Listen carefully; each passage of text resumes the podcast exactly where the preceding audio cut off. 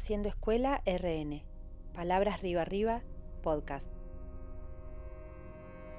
El pitido lo arrancó del sueño de modo violento, como se echa a un borracho de un bar, con botella y todo. Él se defendió de la hostilidad con movimientos torpes. Buscaba a tientas permanecer del lado de adentro. Con la boca anestesiada balbuceaba que no había dormido lo suficiente, que tan solo una copa más pero las puertas se cerraron detrás y quedó tendido tal como cayó. A ciegas, buscó manotear el despertador, pero su brazo golpeó torpemente contra diferentes objetos. El desparramo aportó más escándalo a la causa, sin que la alarma cejara en su cometido. Diferentes objetos rodaron, rebotaron y estallaron en la oscuridad de la habitación. Rápido advirtió que no sentía la mano. No era la primera vez que despertaba de apartes. Su cuerpo adoptaba caprichosas posiciones mientras dormía, a veces una pierna y el hormigueo molesto, otras un brazo dormido bajo el peso de su cuerpo. Un masaje localizado favorecía la irrigación sanguínea y santo remedio, pero esta vez se sentía diferente.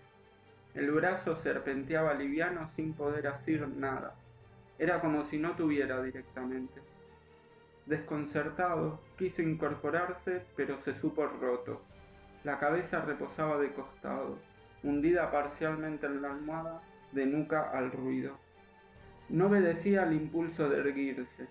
Su mente navegaba angustiada dentro del cráneo, como desconectado del resto. Solo parecía responder el brazo cuyo muñón golpeaba alocadamente el colchón, buscando en vano constatar la presencia de sus extremidades. Pudo abrir un solo ojo, como el resto de su cuerpo, el otro tenía un destino incierto, pero el ángulo visual era muy reducido. Giraba loco en su órbita, desesperado. Sin dominar la profundidad de campo, las formas desde su perspectiva resultaban caprichosas y sombrías. No reconoció nada de lo que alcanzó a distinguir. La pared con azulejos no era la de su habitación. Frente suyo debería estar el ropero y una silla con la ropa que todas las noches dejaba preparada. En vez de eso, una mesada de metal reflejaba la poca claridad del lugar. Soportaba un instrumental que al principio le resultó imposible de clasificar. Recién cuando le encontró forma a los bultos que colgaban de un gancho sobre la bacha, comprendió vagamente dónde podría encontrarse. Quiso gritar, pero el volumen del despertador, perdido en algún lugar del suelo, iba en aumento, y a pesar de que tapaba su débil pedido de socorro, acudieron a él de todos modos. Alrededor suyo se agitaron unos pasos.